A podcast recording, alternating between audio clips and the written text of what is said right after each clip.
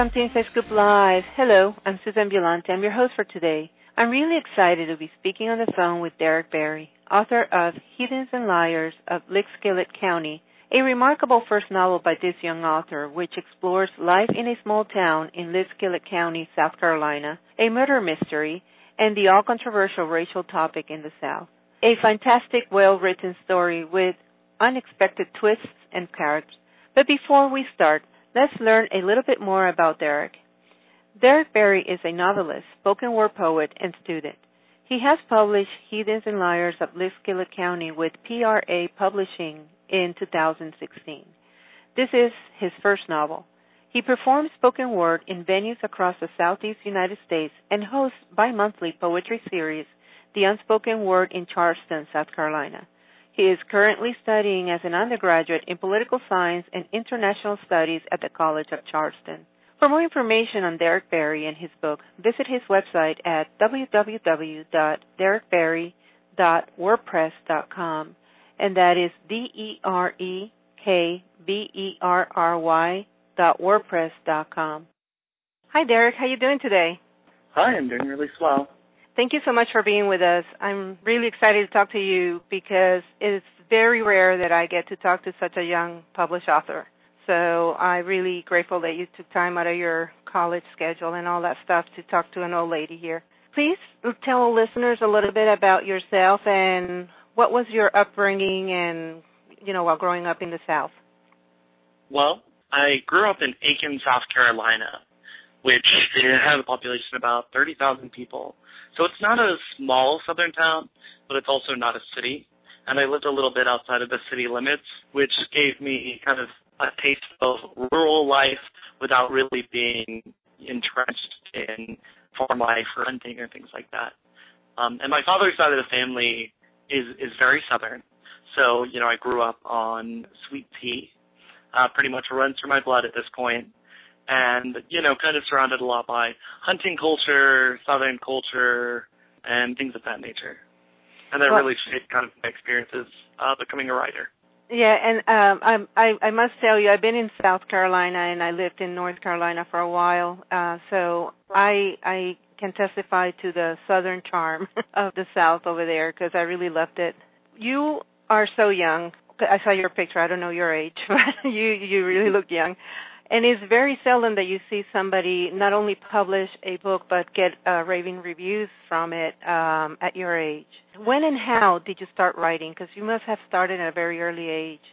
Yes, I was a very ambitious child. Um, when I was 11, I remember sitting at the family computer for hours on end, and I remember writing my first book and thinking, okay, I'm going to be published by 13. That was my goal. And then I said, okay, maybe by 16 and now I'm 22 and my first book is published. So I, you know, it's a little bit behind schedule, but you know, things are going well.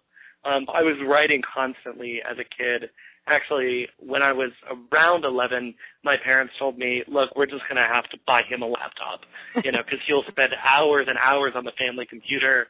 And I'd print off stories in 24 point font uh, for no particular reason, other than to make it look as if I'm writing even more than I was, and force people to read it. So it was it was really lovely growing up. I think I had a grand delusion about how to write and what it meant to be a writer. Mm-hmm. But at the end of the day, that delusion was incredibly beneficial because I was writing about a manuscript length story every year or so, maybe two years for some of them.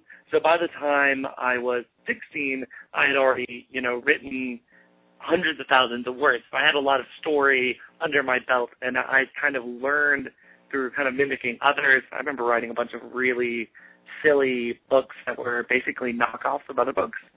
How did, five. Yeah. How did you get How did you get inspired at that age? Though, did you have like a storyteller relative, or um, it just you were just born with this storytelling uh, talent? well, when I was really young, my mom used to read to us. So I have two brothers, and we kind of have like uh, you know bedtime story.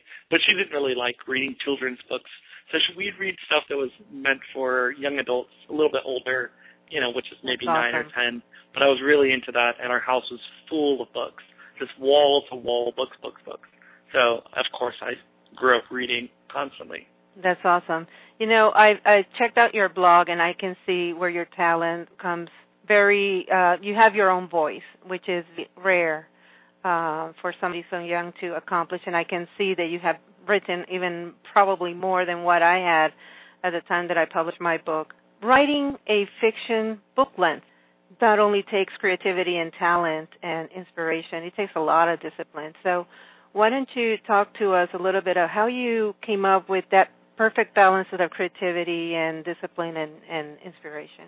Well, when I was in high school, which is when I first started writing this book, um, Heathens and Liars, it was rather easy. I felt kind of unchallenged by school, which now is completely untrue. But I remember being very bored. You know, in class, I'd finish my work early, so I was constantly scribbling things. I'd bring my laptop to class, and I'd just kind of be writing. I also was a lot better at writing habits when I was younger. I've started to slack off because of the things I must do at university. All of the kind of endless course load. So I had like really good writing habits. I'd wake up around six in the morning and write for about two hours before school. And having that kind of habit of writing every day was really beneficial because you know, like I said, I I really was under the impression, okay, I'm going to be a writer, I'm going to be a writer, I'm going to be a writer. So I tried to work like I was already a published professional writer and made it a part of my schedule. Did you write at the high school paper or anything like that? Did you get that uh, opportunities like that, or you were just immersed in your own writing? I did. Um, when I was a sophomore, I started writing for the high school newspaper, and it really helped me develop a voice that was a lot funnier. I think I was very morose at first when I was writing, and then I began probably when I was a junior in high school writing a humor column for the high school newspaper, which is called the Hornet Herald, and that humor column helped me develop my voice. That's awesome. I wish that we would have had a paper in high school. I used to write since a very young age, also around maybe 12 years old. Yeah. I had my diary and stuff. But during high school, I had no um, outlet, so it makes all the yeah. difference when you do, because then you give it that serious attitude to your writing. Mm-hmm. So I guess that discipline that you learned and your habits uh, help you balance your college student schedule with um, your new published book promotion and writing. Somewhat, yeah. Um, right now, it's been absolutely insane. So for the past uh, two weekends, and then I had one weekend off, and the weekend before that, I've just been doing book tour dates. So I've been mm-hmm. doing readings um, all through South Carolina. The, the book came out in February, and it's been nonstop since then. And it's also my very last semester as a student at the College of Charleston, mm-hmm. which has been uh, very challenging. This week is actually finals week. So I'm oh, wow. two days away from being done so it's just kind of sleeplessness. I haven't worked on the book and uh, or the second book in about like two or three weeks because I've just been kind of inundated with essays and senior thesis. Yeah. Derek, tell me something. I mean, you're majoring in political science, I saw, and that's actually my major. I have a BA in political science and business administration. So um, I told you we had something in common. And not only that, my daughter also is um, got a BA in science, and she's working with refugees.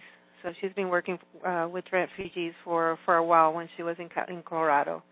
So tell me a little bit about your experience in the international politics and refugee policy, because uh, I think it's so interesting, and I'm I'm really happy to to talk to a peer or soon to be peer. Most of my work so far has been theoretical, based mm-hmm. in college. So I started my senior thesis on migration policy in Germany, and I was particularly interested in how integration works for migrants. Mm-hmm. And so I, lo- I started looking at the history of um, Turkish guest workers in Germany who started coming over in the 1960s, West Germany, during a kind of labor shortage. But now, as uh, refugees from Syria and other countries have been entering Europe, and Germany is kind of becoming the country that's leading the EU through that refugee crisis. I think it's really important to look back on the past about the importance of integration and where Germany and other countries have stumbled and where they've succeeded, and then try to apply those lessons to what's going on right now, particularly in Germany. You know, with everything that we hear in the news of, of the immigrants here in the U.S., immigrants mm-hmm. policy, Uh, do you think that it resembles a little bit what's going on in Europe, in Germany, or or are we all doing different things? Do you think?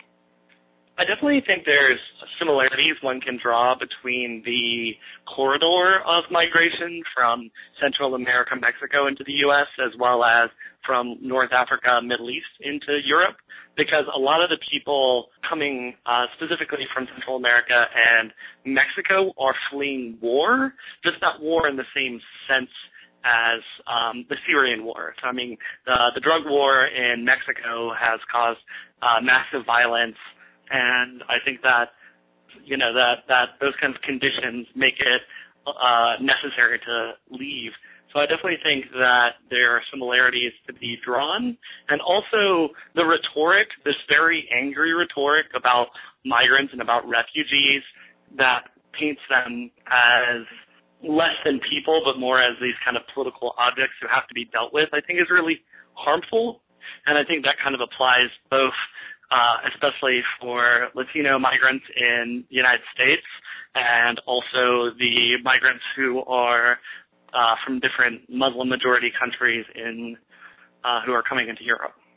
Your book, Heathens and Liars of Lickskillet County, tells a story based also on a hate crime was all this contact that you're having with refugees in your studies inspiring inspire the kind of the main plot and the way that you developed the story? I know you were writing it in high school. Did influence did it influence at all when the plot that you did in in in this book? No, uh, just because my kind of interest in migration policy came a lot later. Mm-hmm. I think um, my my politics have become a lot more radical, especially kind of concerning borders and what borders signify and what they mean. Mm-hmm. Um, so that kind of all developed while I was in university, mm-hmm. but definitely kind of things going on in my like hometown as well as around the United States when I was growing up definitely influenced the way in which I viewed racism. And mm-hmm. I think it's really strange because after it came out, there's been an increase in visibility of racially motivated crimes, mm-hmm. especially with kind of uh, more, I guess, a new focus on uh, police brutality and police deaths of uh, black women and men in the United States. Mm-hmm. Uh, but that's not something I mean I planned or was thinking about when I was writing the book. Um, I was actually thinking a lot more about what had happened to all of these kind of white supremacist groups because until recently, I don't think you know uh, we really like heard about them a lot, and I started being interested in like, okay, well, you know, what does it look like to be a modern day, you know, member of the Ku Klux Klan? What does it mean to be a modern day white supremacist? And it's really bizarre because they've kind of changed their image in a really radical and kind of tricky way that is now being reflected in American politics in a very particular way. So instead of being explicitly racist or explicitly anti-black or anti-migrant.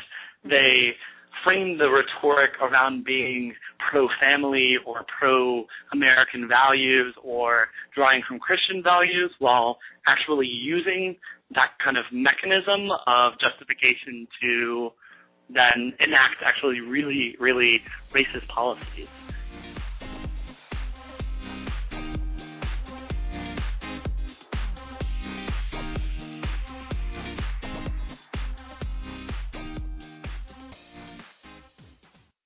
Inside Scoop Live is a global internet-based broadcast specialized in interviewing published authors about their current books and their areas of expertise.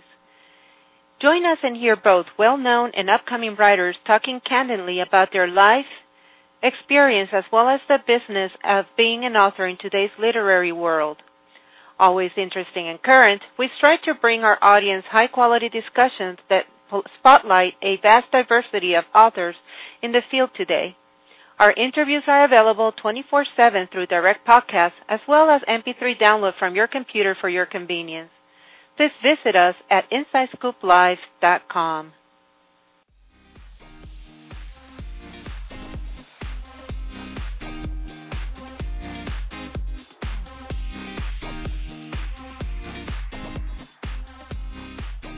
Welcome back to Inside Scoop Live. Today I'm talking with Derek Berry, author of Heathens and Liars of Lickskillet County, stay tuned because we are going to continue this fun, entertaining, and enlightening conversation with Derek about balancing his author life with being a student. Discipline, creativity and inspiration, politics and refugees, and racial issues, among other topics. But in the meantime, you can check out Heathens and Liars of Lickskillet County and his blog by visiting his website at www.derekberry.wordpress.com, and that is D-E-R-E-K-B-E-R-R-Y dot wordpress dot com.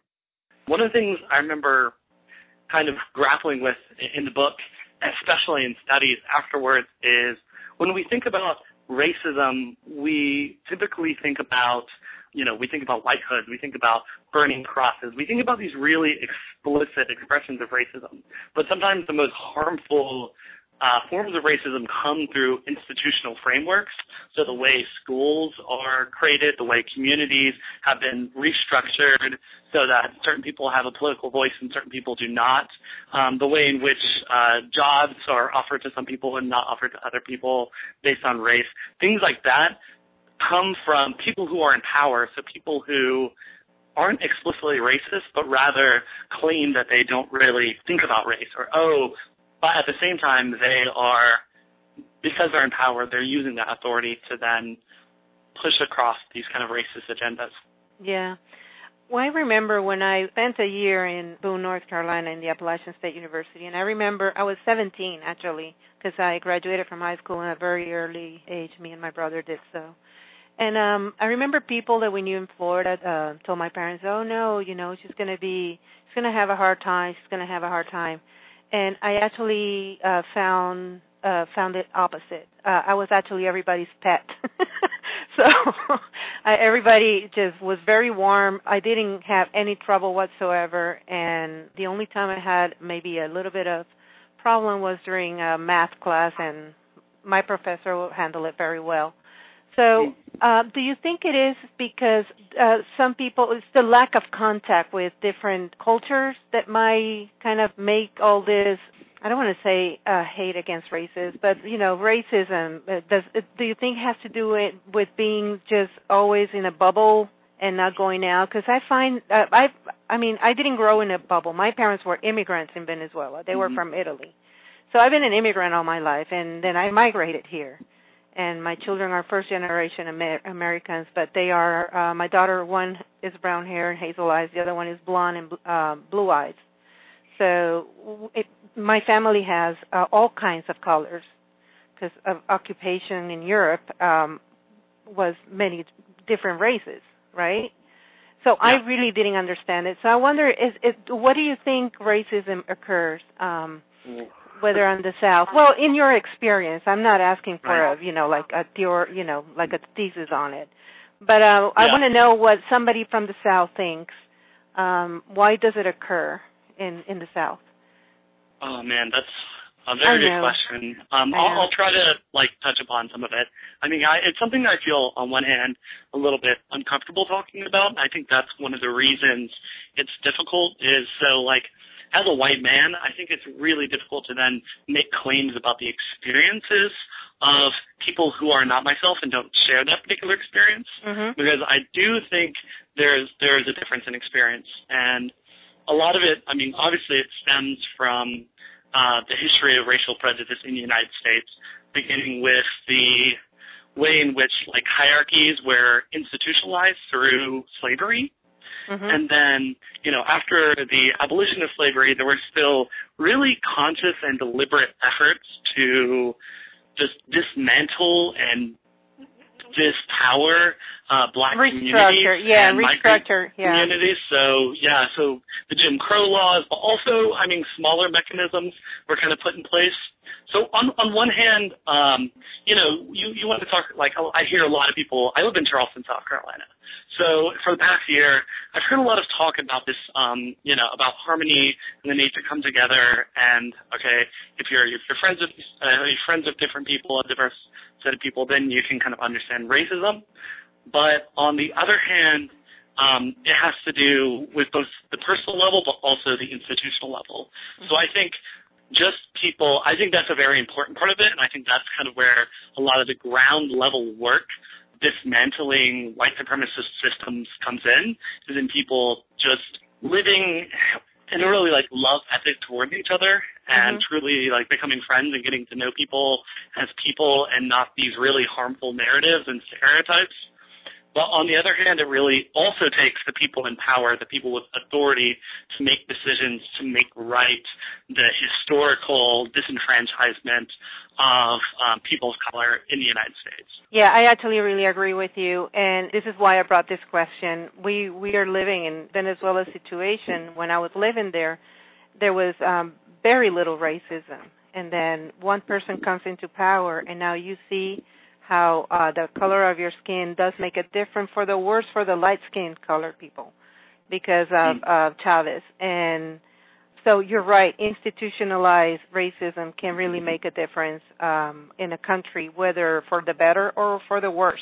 And right. uh, yeah, so history has um, a lot to say, but also by changing the philosophy and policy and institution, uh, uh, you can restructure everything and change history. Yeah, so very well said. Um, I'm very impressed by your answer. I think it's really important to just have like honest dialogue about it too. A lot of people want to pretend like we're we're pa- we're in this post-racial age. You know, Barack Obama's president, our first black president, as if we somehow transcended race and somehow moved past all of these issues. And by ignoring that, by pretending to be colorblind, I think we only reinforce the systems that are in place. Yeah. Uh, listeners, uh, we've been talking to Derek Berry, author of Heathens and Liars of Lickskillet County, which is actually uh, raving in, between our reviewers here and Reader Reviews as well as um, others. And I really recommend this book for you to check out. Our reviewer, Sherry, gave it a really big praise, and she said she loved the characters and your writing. Please check it out at derekberry.wordpress.com, and that is D E R E K B E R R Y dot wordpress dot com. Uh, Derek, are you working on a sequel for it? I'm not working on a sequel, but I am working on book number two. Okay, what is it about? well, um, I'll tell you a little bit. It's about a black girl in Charleston who has come out as gay to her father, and kind of about the fallout of that as she's navigating college life. Oh wow! I love it that your work, uh, your main character is a girl. yeah. Are you, are you ready to do that? Where are you doing your research? well, I'm I, I'm definitely um, wanting to challenge myself. Um, well, I, I live with these two black girls, so I'm I'm having them read it as well to make sure I'm not saying anything super offensive or totally wrong. That's awesome. You also work as a spoken word poet. So, what do you do as a, a spoken word poet?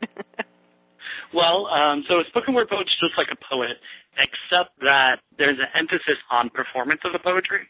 Mm-hmm. So I write the poems, edit them, memorize them, and then perform them at features at different open mics, poetry slams, and showcases kind of around the southeast. Oh wow, that's awesome. Um, how do you stumble into that? Is that uh, uh, like a trend right now, or I've never heard of a uh, spoken word poet I mean, I've always heard the term poet. I write poetry myself, and I have gone to open mics myself, but I never really listened to somebody call themselves a spoken word poet. Um, so, how well, do you stumble upon that? It's definitely rising in popularity right now, with an emphasis on poetry slams, which is a competitive form of a poetry show where you get points and go through different rounds. Mm-hmm. But I, I stumbled onto it when I was about 16. I remember I really thought poetry was boring and stupid, and I was, I was uh, a big snob. I was like, oh, you know, Robert Frost. You know, I don't care what road he's taking in the woods. I really don't care. but then I remember walking into a room and someone was just speaking this poem and performing it from memory and doing it with such passion. I remember looking at that person and saying, okay, I'm going to do that. That looks so amazing. So I started writing and going to open mics. And now that I've moved to Charleston, I started my own um, poetry series, which has open mics and slams. We just had a showcase last night where we had a book release party for a good friend of mine in Charleston named Marcus Amaker. And it's just been really wonderful because it's grown tremendously. We get about 50 to 100 people every oh, wow. show, and people are just really loving uh, loving it, and I think it's a way to really bring poetry um, into the community because people see poetry as something that is like dying or dead. But I mean, obviously, poetry's been dying a very long time. You know, people yeah. have been saying, "Oh, poetry's dead," poetry. and I'm like, okay, well, it's still alive, and we're still here, and we're still speaking. Yeah, well said. We're getting to, towards the end, and again, we're talking to Derek Berry, author of Heathens and Liars of Lickskillet County. His website, derekberry.wordpress.com. I checked out your blog, and I think you have a wonderful voice there. And you called your is, is what's the name of your blog, by the way? It's Word Salad. Salad, exactly. I thought that was hilarious and so true uh, when you described that you just put the words with no meaning whatsoever and you put in you know wikipedia and i thought that was hilarious. Where did you come up with that name? Oh word salad? Mm-hmm. word salad is actually a term in psychology. It's also sometimes called uh, schizophasia I think it also has another name. I can't remember off the top of my head, but it, it is when a particular part of your brain is acting up, so you begin speaking these kind of mixtures of random and unintelligible words and phrases mm-hmm. that seem not to have any connectivity between them.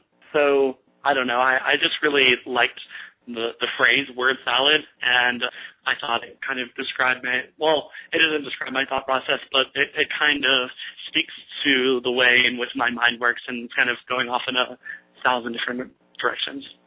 Well, Derek, it, it's it's actually really been really nice talking to you because of I you're very wise for your age and you're very accomplished for your age and at the same time you sound very down to earth and and and just uh, plain old nice. So I'm I'm glad that we got to talk and I want to ask you what would you tell yourself now that you've gone through the entire process of writing a full book and publishing it and you're in the promoting and now you know what a published author is all about.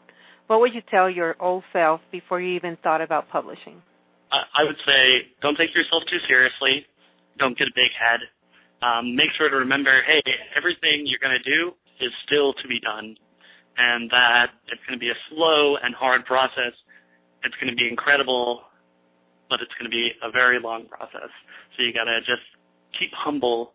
I think is the the really important thing. That's awesome and very well said. I agree with you. I was very humbled um, by my process. My process for my uh, first book was 16 years, so you can mm. imagine that because um, I had to learn English before I I for could sure. really um, publish in English. So be proud of yourself. You know, not everyone has the discipline and the persistence to finish a project like yours. So very well done. Thank you for being here. Listeners, again, we've been talking to Derek Berry, and his book is Heathens and Liars of Lickskillet County. Check it out at derekberry.wordpress.com, and that is D-E-R-E-K-B-E-R-R-Y dot wordpress.com. Thank you so much for being here, Derek, and very much luck with your future book as well. Thank you very much. It was really lovely talking to you. And listeners, thank you again for being with us, and until next time.